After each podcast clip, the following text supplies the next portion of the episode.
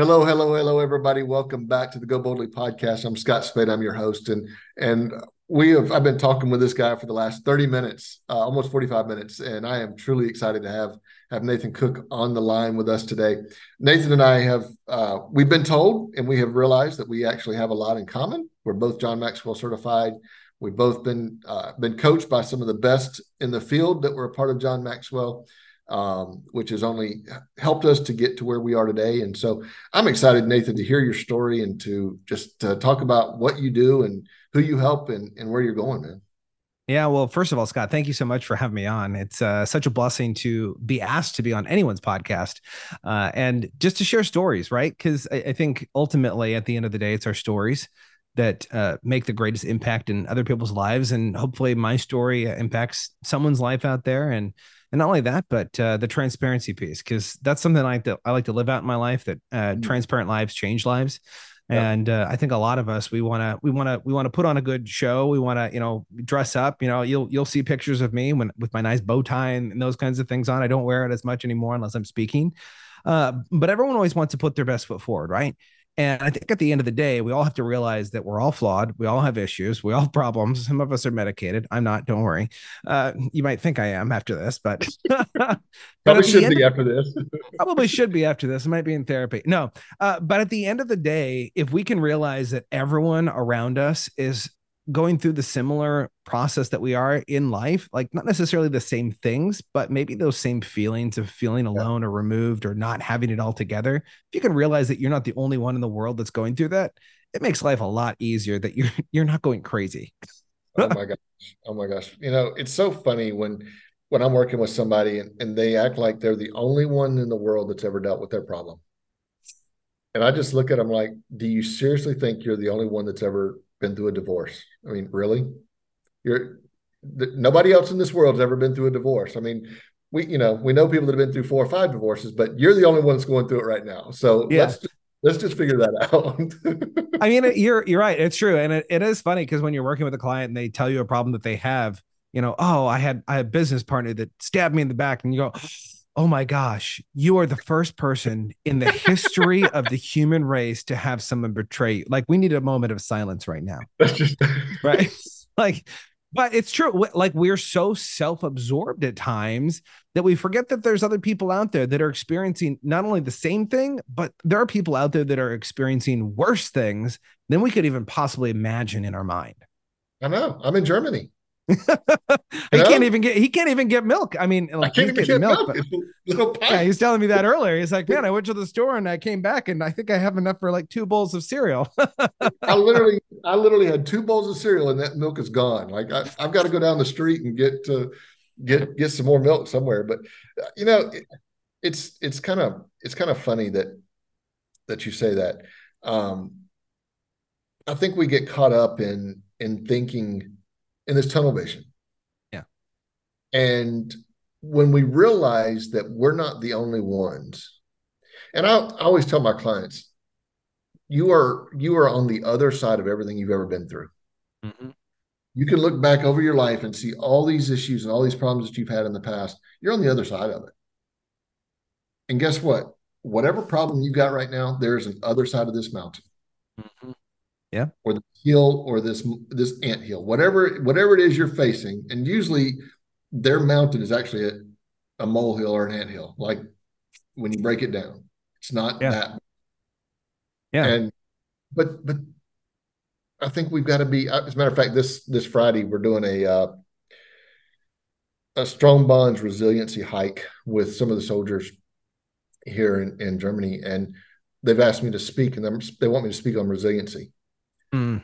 And I was messaging the XO earlier, and he's like, I just think you should do a talk on resiliency. And I'm like, okay, thank God I've got 3 or 4 days to prepare that. And, 20 minutes out in the field, all these soldiers and their spouses are going to be tired from the hike. And he wants me to talk about resiliency. Just get back to your car. You're resilient. Yeah. And you're good to go. Yeah. But I think at the same time, that's something we don't teach anymore. Yeah. Well, I think we don't teach. I mean, first of all, we don't teach people to dream of what they want. I think it's a big thing, is discovering what it is that you really want in life. We attach our dreams and goals to our lives based off of what other people want for our lives. You kind of hear about it. Like when I was growing up, so I grew up in down in Eugene, Oregon. And if you don't know where Eugene, Oregon is, you must be living under a rock, because the Oregon Ducks have like come out of like nowhere. Like I was a Duck fan before the Ducks were actually like good. Somebody. So it's kind of funny. So, growing up now, I could say I'm from Eugene, Oregon. People are like, oh, home of the Ducks, or, and a Prefontaine and those kinds of things. But like growing up, like that wasn't a huge thing. So I came from, I would say, a pretty small town, not small town, like, where you have the hay in your mouth and you're ding, ding, ding, ding, ding, ding, ding, hey, do it again, Boris. Go down to the oak tree and turn right.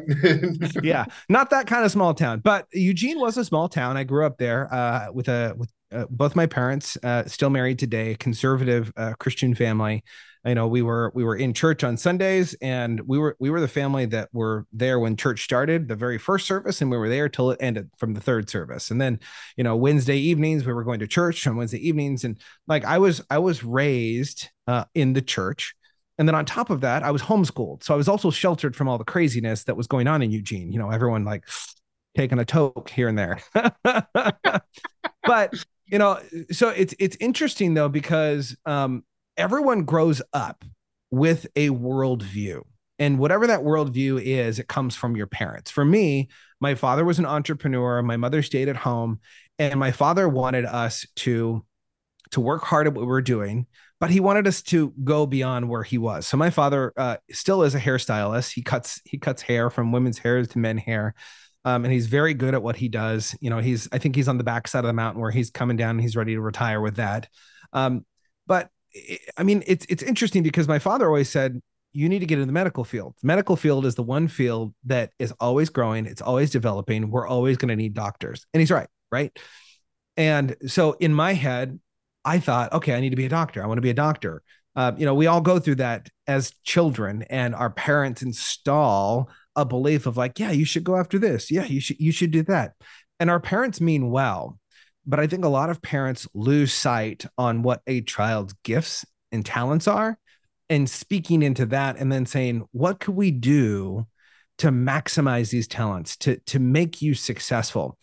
And it's funny, because when I look at my father is extremely successful in his hair business. He's been in hair for as long as I've been alive, over 40 years. And so to see his success is amazing as an entrepreneur, but my father was never teaching me how to be an entrepreneur. I think it wasn't even actually until 5 years ago that I realized my father was an entrepreneur, right? And so yeah, I think you're right. Resiliency is a huge piece that children are lacking, but I think it's because they don't really know what they want. And if we actually knew what we wanted, we would be willing to give up a whole lot more in order to get there, right? Like our soldiers, it's interesting. Like if you read the book, like I'm a big reader. I'm not as big as I used to be, but I do love reading. And Man's Search for Meaning, Viktor Frankl, what does he say? The biggest determinant of someone living through the Holocaust and surviving, and someone who died, was the hope that a family member would be there on the other side.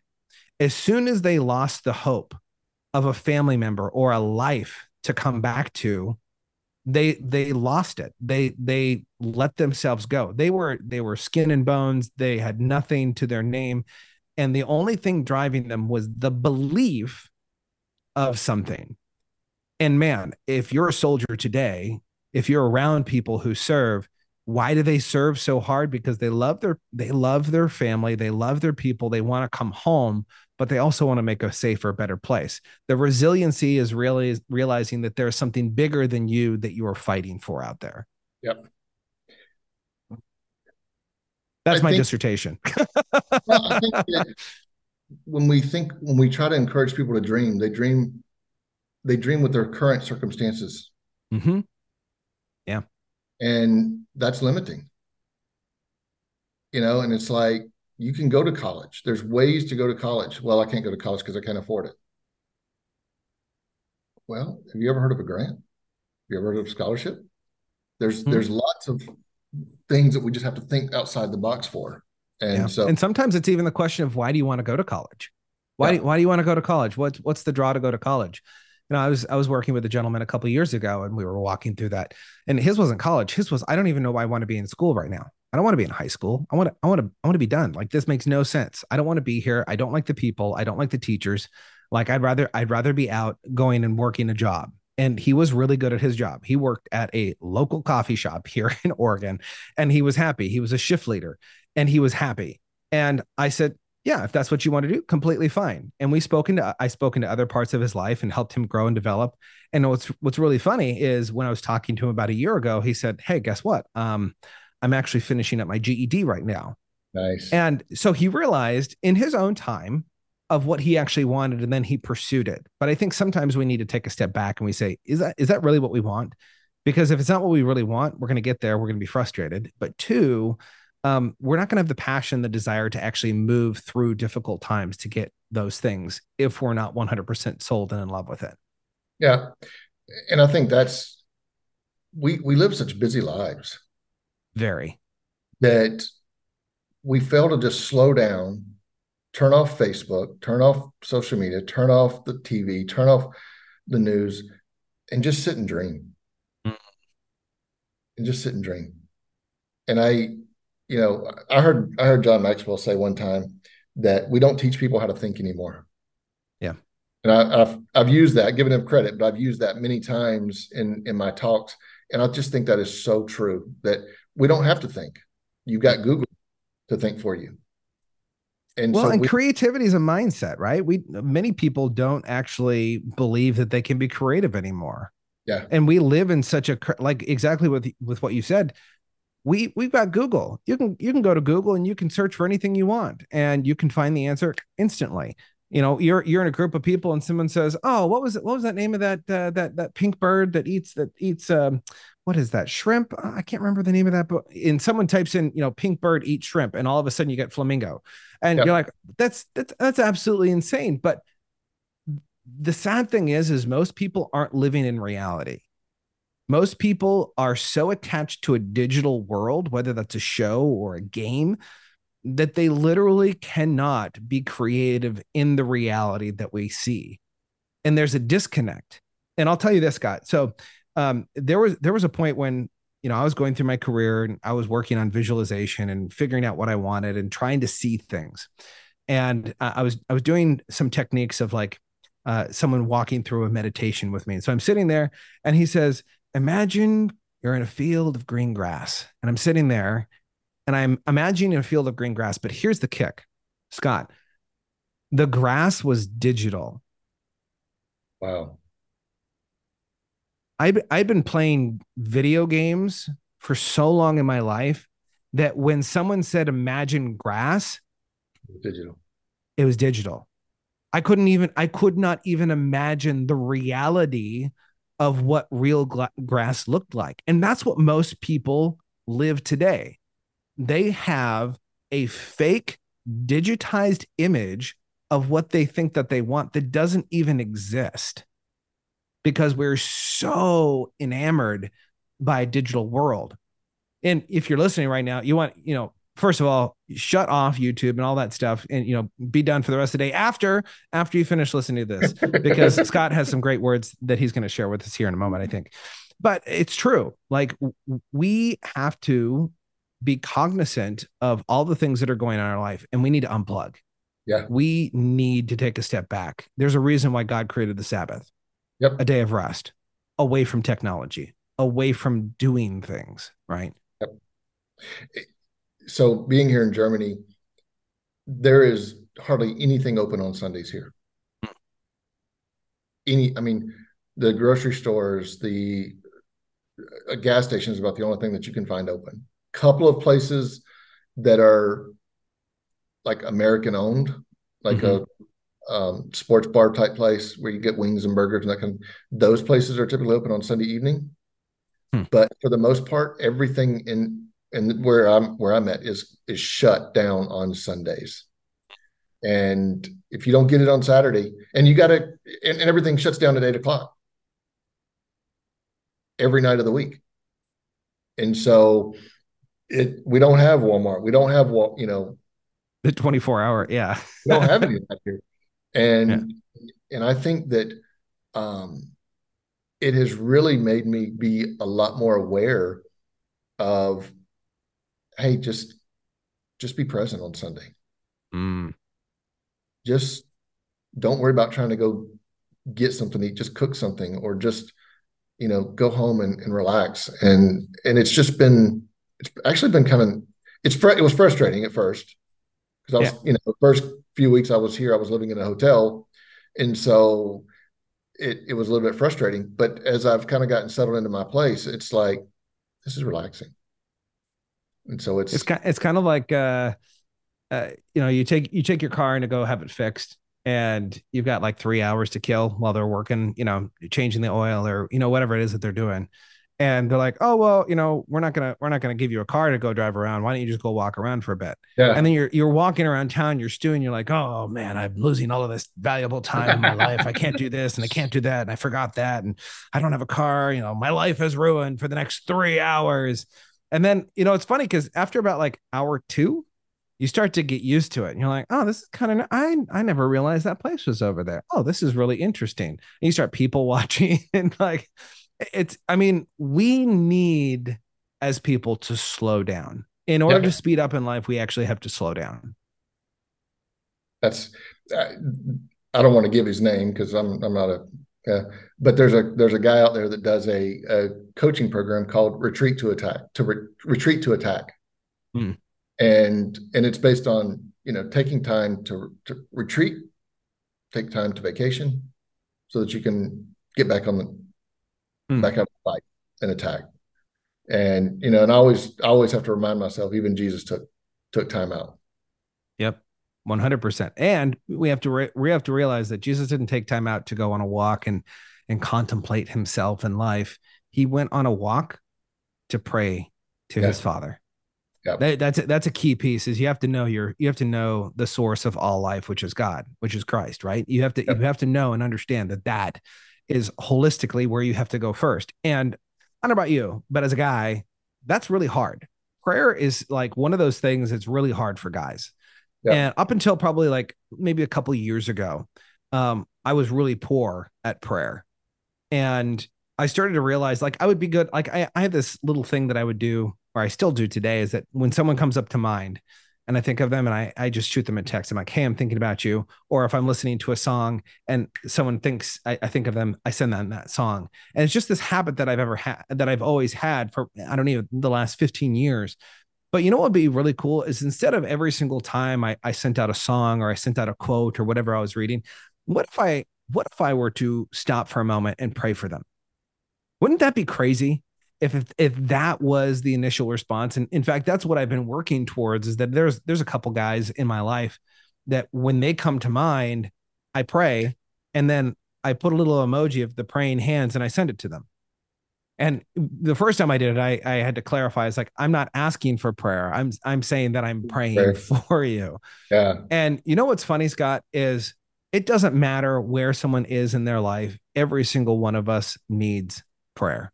Yeah. Every single one of us needs to know that someone is thinking of us and lifting us up to God for help, for wisdom, for courage, for strength.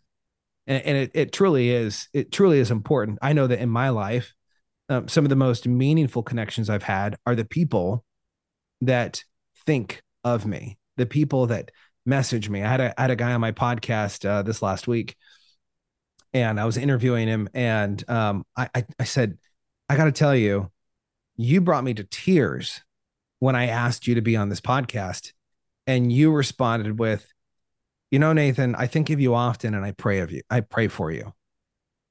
I'm driving to my car, and I just asked this guy, and I get the text, and it's reading it on my car, and I'm like almost bawling my eyes out, and I'm like, why in the world am I bawling my eyes out? It's because there is someone in the world is thinking of me, and not just thinking about me, they're lifting me up. One of the most powerful things is prayer, right?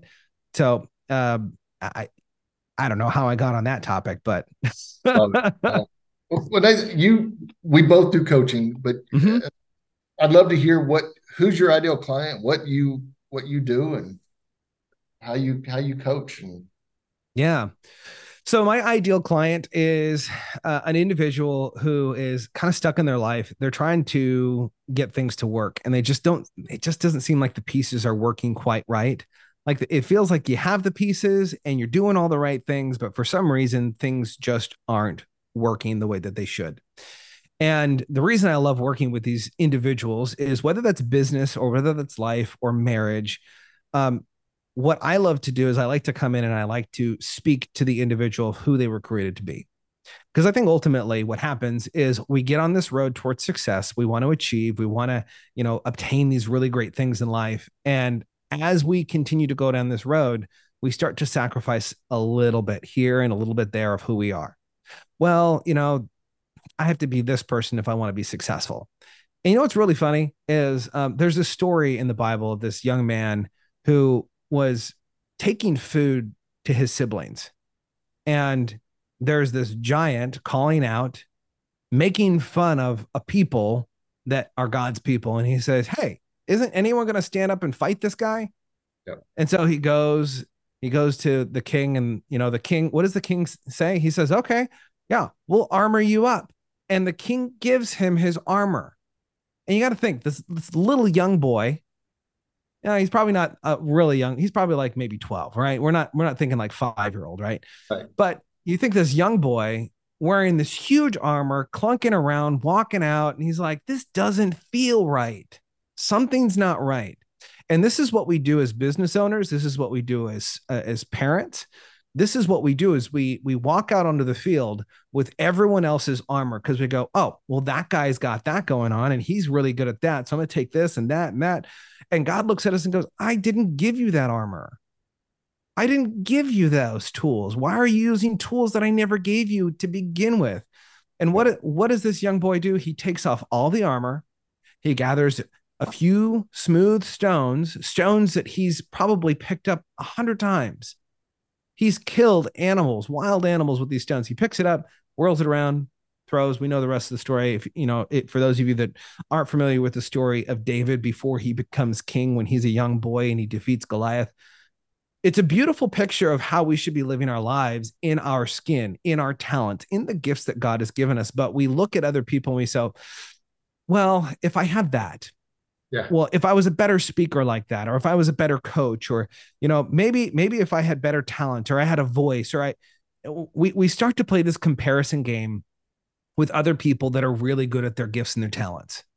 And we start to diminish the ones that we've been given. And instead of using the ones that we've been given to develop those, to make those better, we trade those out for some really rusty tools that other people are using.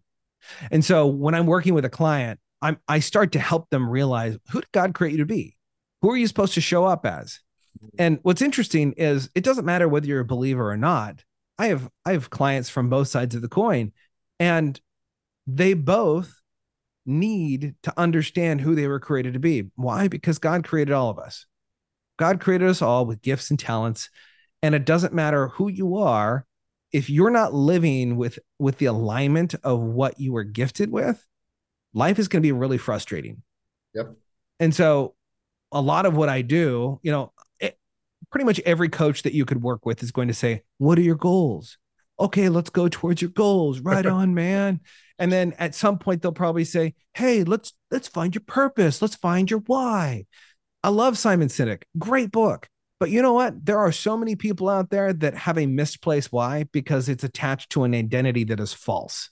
Yep. Absolutely. You have to identify who you are, who you were created to be. And not only that, but if you can identify who God created you in perfection and you can keep your eyes on that guy, on that gal, all of a sudden, instead of it being in the future, you start to exude that person here in the present. Man, I want to be a really good dad. I wish I was present. I want, like, the perfect dad would be present with his kids. And so when I'm walking through the house and I see my kids on the floor, like, even before we jumped on here, I came downstairs because I have an open day today and my kids are dancing. My daughter came up to me and said, Daddy, can we dance? And I'm like, I don't want to dance. Like, I don't know how to dance and I'm going to get all sweaty and I don't want to dance to this music. And I'm like, you know what? I want to be present with my kids. Like that's the dad I want to be. So, if I want to be that, then I'll just do this. And it becomes so much more simplistic because I've already made the decision of the man I want to be, the man I was created to be versus who I am right now. Yeah. Does that make sense? Yeah, absolutely. Absolutely. You know, it's funny because I see so many people with so much talent and they have no idea how to take that talent. And I don't want to use the word monetize, but that's probably the best way to use it. But they don't know how to take that and turn it into a career, a mission, a purpose, and they look at it and go, oh, it's just a talent. Well, your voice, your speaking, your music, your writing, your ability to connect with people. I mean, every bit of that is a talent.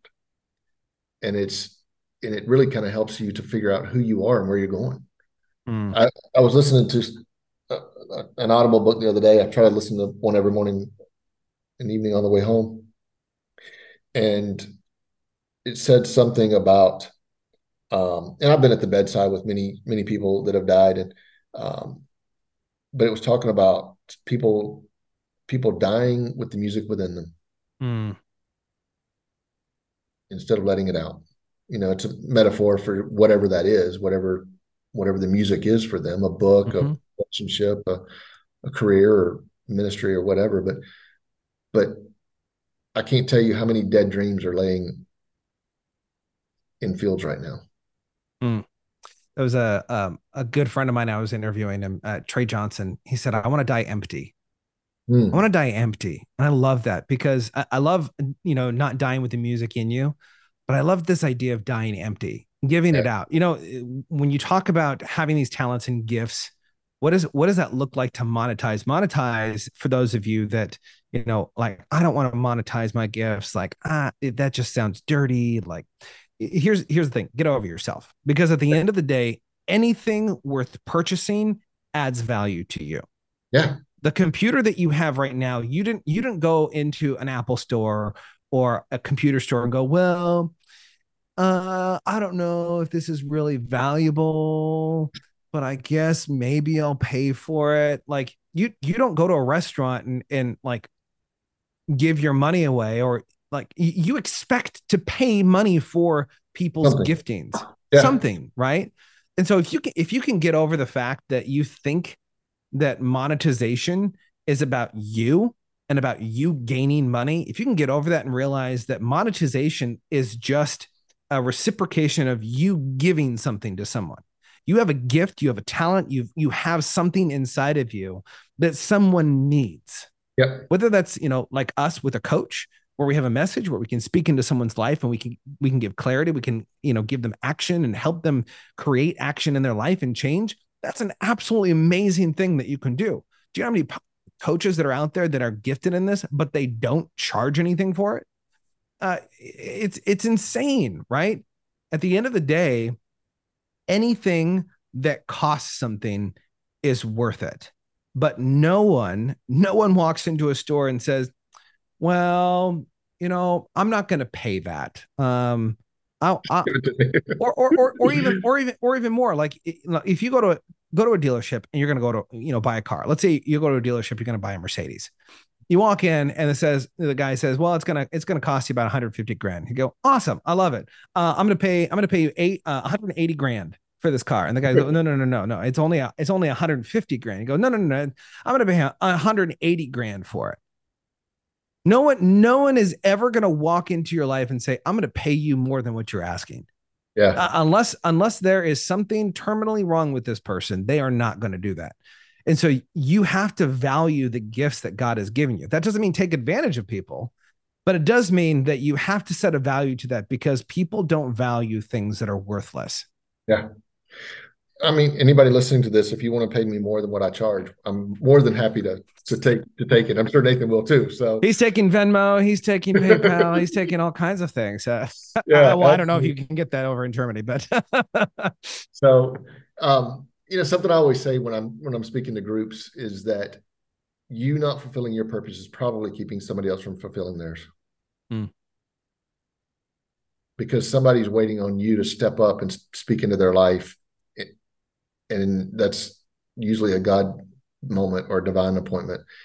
And if we don't step up and do what we're be obedient and do what we're supposed to do, we may be holding somebody else back. Mm-hmm. And that's not a weight that I want to carry. I don't want 100%. And I think if you also think of it in terms of this, there are times where God calls you to do something, to serve someone, to charge someone. And if you don't do that, you are not the hands and feet of God. Yeah. Because God's calling you to do something, whether that's, we like to think, oh, well, God told me to give that person money. And so I gave him money. And we think that's so righteous, so wonderful. Right. But what about that? What about the business person that has God says, hey, I want you to go start this business and I want you to make money so you can start an orphanage. Like I know a guy who started a business and he buys slaves in Africa. He literally buys slaves in Africa, and he has created a town with his money. Wow. And he's not a rich guy. Like he's not rolling in the dough here. He decided to start a business to buy slaves in Africa, to free them, to create a sustainable culture of waters and wells. And he's building houses over there. Like this guy probably makes 80 grand a year. Wow. And he's doing this. Like, what is your excuse that you don't want to charge for something that you could bless and help other people? Absolutely. Absolutely. Man, what a great way to end this show. And how can people reach you? I mean, what's the best way to... Best way to reach me, you can go to my website, www.nathancookcoaching.com. You can also shoot me an email at info@nathancook.net. That's .net, not .com. Don't follow the .com guy. We don't know who he is. No, I'm sure he's a great guy. He's got to be great. It's funny because when I first joined the John Maxwell team, you join the large organization of coaches and those kinds of things. And you think, well, who's going to know me? I'm just Nathan. And I remember going up and one of the admin people said, oh, do you not know who this is? This is the real Nathan Cook.